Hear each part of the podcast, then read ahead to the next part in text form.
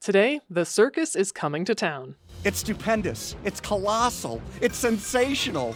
Experience the horse drawn pageantry of 50 fully restored, hand carved circus wagons, exotic animals, crazy clowns, and a seemingly endless supply of lavishly costumed performers. Bringing joy and excitement to children of all ages, one of the most anticipated events of the year, a spectacle like no other. It's the Great Circus Parade. The Great Circus Parade happened between 1963 and 2009, most of those times in Milwaukee.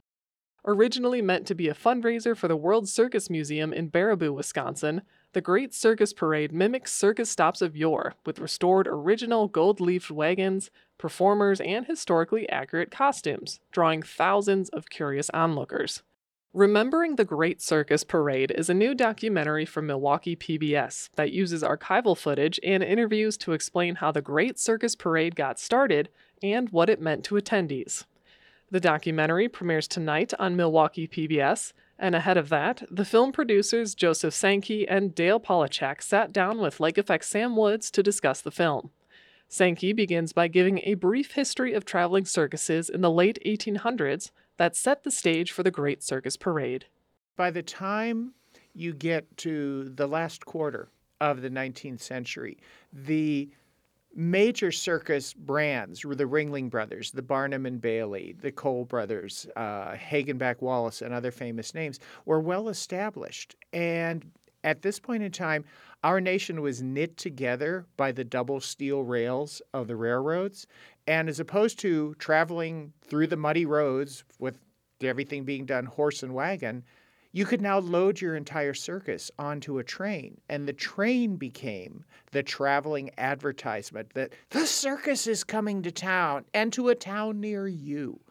And this worked for decades until the last circus uh, parade in a city, our town was in 1939. The circuses continued to travel by train until 1956 when they, the last trips were made. And around that time in the early 1960s is where we meet our protagonists, Chappie Fox and Ben Barkin. Uh, they would go on to organize the Great Circus Parade. But Dale, what were Fox and Barkin's motivations for putting on this parade in the first place? Okay, so uh, Chappie Fox was at the uh, Circus World Museum in Baraboo. And Chappie was collecting circus wagons, and he was the director of the museum. And he was looking all over around the country for any circus wagon in any kind of shape, and he was restoring them.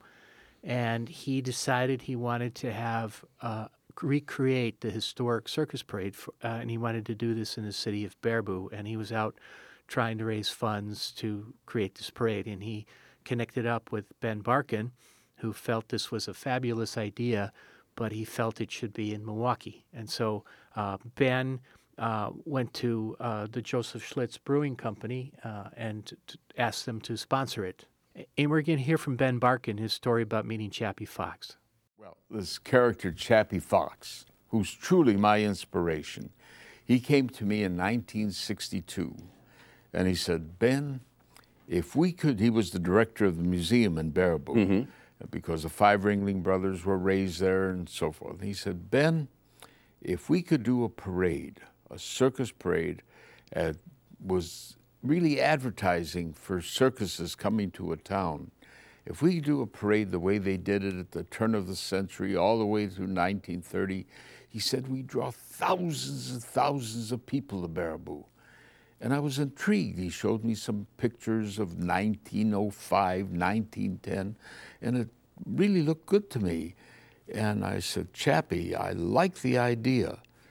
But if it's true that you'll draw thousands and thousands of people in Baraboo, you won't have enough bathroom restrooms to accommodate the crowd. Ever the pragmatist. When we were working on a documentary, uh, Joe's job was to watch all of the parades, and my job was to tell the story and, and put it together. And so he would come running into my office with all these different clips that he found. He said, "You got to listen to this." And um, the clip that we're talking about with the not having enough bathrooms in Baraboo. Which and, is a great line. Know, it's so mm-hmm. practical. and you know, there's all kinds of little nuggets all the way through the um, the special that, but that's just you know just a moment that uh, just made me kind of Yeah. chuckle when we were kind of putting it together. Yeah, Yeah. yeah, because I mean, it wasn't just the parade itself, which is wonderful in its own right. It was the banter between the hosts over the years and the circus historians, and just the sort of side information that they would tell you. Because oftentimes in the parade, there would be delays because you can't have the horses too close to the tigers and some of the horses mm-hmm. don't like the music of the bands and so you had to sort of like fill. And that's when you know all of this side information was coming out and some of it was just like i had no idea. And that's when i was like okay highlight this run to dale. Hey we got some run to something else. Yeah. And there's something else to add because we kind of knew what we wanted to hit in terms of subject matter but until I started watching 16 parades, we didn't know how much we had for each section. And then the hard job comes, which Dale did the honors of. What do we reduce? What ends up on the cutting room floor? Yeah. And and we found a lot of different things. We found just the storyline of this history of being on the streets of Milwaukee from 1963 to 2009 with uh, sometimes the parade didn't have enough money. A couple times it was in a different city. We found the personalities of Ben Barkin and Chappie Fox and their their passion and their love and uh, Bill Barkin's love for the city. We found all these different elements that make a parade and went behind it, and the craftspeople and the wagons and the volunteers.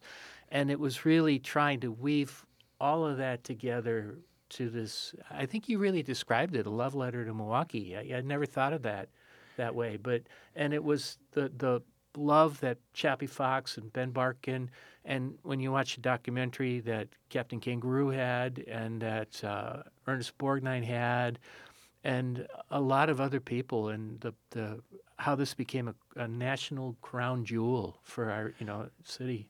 Yeah, and, and and you know the fact that we had wonderful hosts like Captain Kangaroo who could just talk unscripted about circuses, and he would a constant uh, subject he would bring up is he says if you were a small child in a small town or a small city in America in the 19th, early 20th century. He says, You may have never seen a tiger or an elephant or a giraffe except for a picture in a picture book.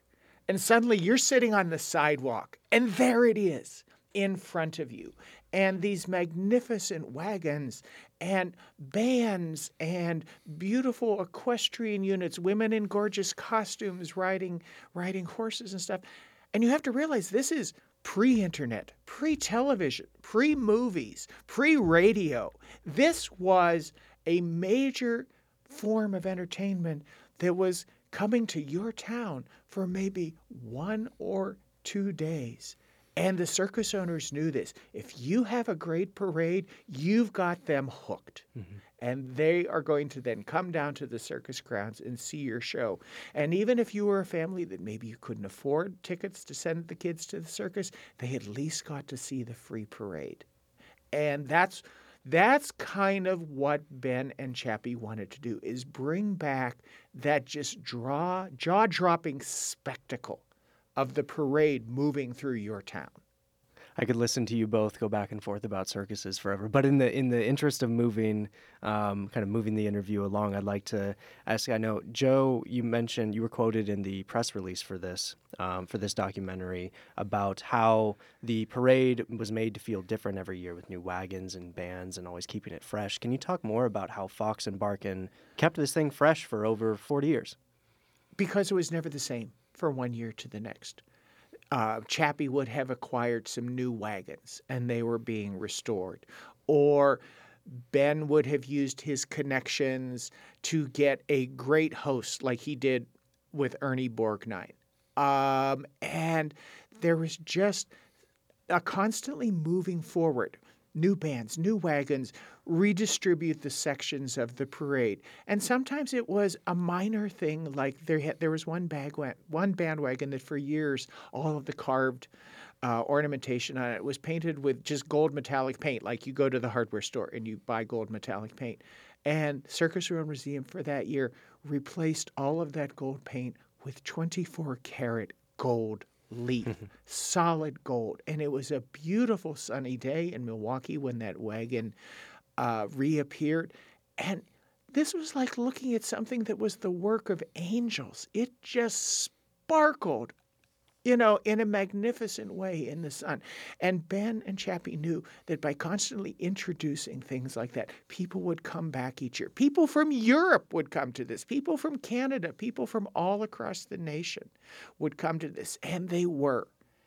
And, you know, that their parade number three parade in the country behind Macy's Thanksgiving Day Parade and the Tournament of Roses Parade in terms of the amount of people watching it on the street 800,000 or so at its peak, and just the number of units and people and animals that were in the parade. They created what was became known as Wisconsin's national treasure. And even Tova Borgnine referred to it as this is America's national treasure. Do you all have any personal stories from the parade? Like, did you ever attend the parade or volunteer for it? Now you helped design the sets. For... Yes, yes. I, I. It was a work day for me. that uh, would start at dawn when I would drive the truck full of scenery to our site, and we would put up the set and generally everything had to be up and done for the lighting and the cameras and everything by 11 in the morning and then when we were at one particular ca- location for several years, I had to deal with the with the street lights in the fact that the stoplights and the crosswalk lights and things like that, the police would not turn them off, but they would put them on flashing, which we decided was going to be very distracting. And I actually made bags out of red, white, and blue Star Spangled Banner bunting material that would slip over and I would have to negotiate with the people who had been camped out there for two days. Like, I'm going to be back in an hour with a really big ladder. And if you can put up with me about 20 minutes, I go. And they totally understood. They got it because everyone was in such good humor.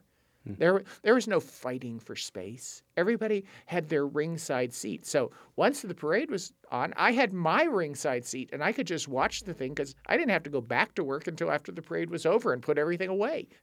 How did you get involved initially? Was it something that you volunteered for? No, I work for Milwaukee PBS. It was one of the oh. things that we did. It was one of our summer projects. And as the production designer, I would have to come up with the sets and things like that with a circus related theme. Uh, which still exist. If people watch the show, those those units are still around, and they're going to be in part of our set that you're going to uh, uh, see Sandy Max standing in front of. Well, over time, the parade certainly had its set of challenges. Um, after sponsorship from Schlitz dried up in 1973, the Great Circus Parade uh, was not held again until 1980, where it was held in Baraboo, um, the hometown of the Circus World Museum, um, followed by two years in Chicago before returning to Milwaukee in uh, from 1985 to 2003. But what led to the decline and eventual end of the parade um, in 2009?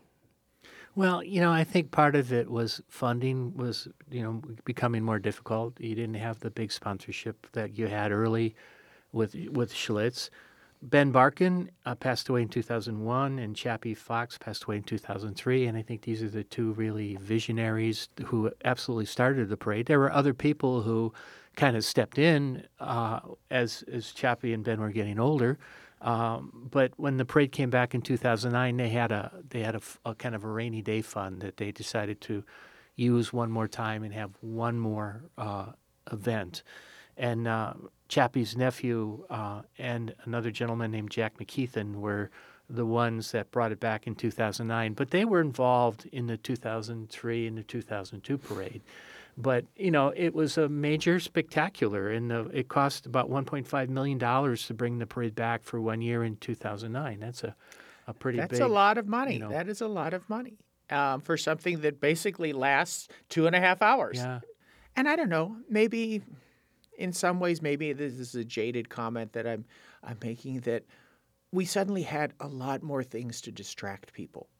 The internet and all of and social media. And I kind of think that you know even in those last years of the parade we were kind of lucky because you know people still had primitive cell phones. Lord knows they were the size of bricks when you carried them around. Um, And now I would worry that if we had the parade, people wouldn't be watching it. They'd be watching it on their phones as opposed to looking up and seeing, or they'd be backing up into the 40 horse hitch trying to take a selfie. I Uh, do that. Yeah. um, and and that's kind of what worries me that perhaps in some ways maybe we've outgrown the parade um, and the circus. Maybe it's considered old fashioned in these days, but Yeah, I don't know, because you know we're getting a lot of phone calls at the station uh, that the word is out that we're doing this documentary, and people are just really excited about it. They're, it's a time gone by, a time from the past, but they they remember it and they want to see it, and it really was a spectacular. I I think it was funding, you know. My last question, I want to hit on both of those points, both funding and just the you know the different world that in 2024 is to the 60s and 70s when this this parade was really going. Um, the documentary mentions that uh, 1.5 million dollars was uh, raised for the final reprise of the parade in 2009. So I imagine you know uh, as you as you mentioned, Dale, like having to raise that kind of money every year. Um, was certainly a challenge that uh, that caught up to them, um, especially since this was you know supposed to be a fundraiser for the Circus World Museum that put you know put this on. But um, this really seemed like a labor of love for Chappie Fox and, and Ben Barkin and the hundreds of volunteers needed to stage the parade every year. And uh, Ernie Borgnine, the parade's official grand clown, certainly thought the circus was a way to get in touch with your childhood wonder. And here he is saying that if world leaders just donned clown outfits, that the world would be a better place. Believe me, they are all kids at heart. Everyone wants to play an adult, but they're all kids at heart. And that's why I say if Ronald Reagan, our dear president, and Gorbachev would put on some clown costumes, I think we'd have the most pleasant world in the world to live in. As you both produced this film, you know, sifting through archival footage, reading clown history and and circus backstories, all of that, really delving into this parade and what it the cultural moment that it that it was. I'm wondering if you ever thought of any present day modes of kind of like mass communal entertainment. I'm thinking like maybe a music festival, parades that still exist, or you know, even a Beyonce or Taylor Swift concert, maybe even just like a TikTok trend that we're all taking part in together, kind of separately. Do any of these fill the void left by the Great Circus Parade, or is there something that the parade tapped into that has just been left unfilled since it stopped in 2009? Well, I don't think there's anything like it anymore. You know, it was a spectacular event coming into a town. It was an extravaganza. It was something that you could take the family to. It was something that adults and grandparents could talk about their memories when they were younger. Um, and it was something that you just don't see. So I suppose there's things you don't see today. Maybe they're more uh, on on on social media, uh, or maybe they're big shows. But sometimes those big shows have have a big ticket cost to them. Uh, but this was a- a celebration to a city. It was a vision of of many people, but a vision of two people, and uh, you know it was a spectacular that I don't think we'll see again. I don't know, I don't except tonight. except tonight. yes. On Milwaukee's PBS. Yeah. um, I think as as spectacular as the parade was, yes, there is nothing I would say today comparable to it. But we are fortunate in Milwaukee that we have so many other thi- littler things that cumulatively give us a lot of stuff to do during the brief span of warmer weather that we have. Uh, when I mean, we are known as the city of festivals, and you have the various, the various ethnic and nationalist festivals down at the park by the lake. We have the lake. I think it is so wonderful to live next to a big body of water, you know, as opposed to being landlocked. We have many um, small towns and even Madison, where they have you know a festival season in the summer. There's there's things to do that families can still do together, but they're more each one has its own sort of focus. And so you can sort of pick and choose like from a menu about what you want to do. But there's still there's still plenty of things that families can do together, that seniors can do to keep an active lifestyle, um, that people who are on their own, you know, can do on their own if they want to. And I think we're fortunate in Milwaukee to have that as opposed to probably a lot of cities and towns that don't. Well, Joe, Dale, thank you so much for joining me on Lake Effect and taking us back to the time of the Great Circus Parade. Um, appreciate your time. Thank you very Thank much. Thank you for having Thank us. you.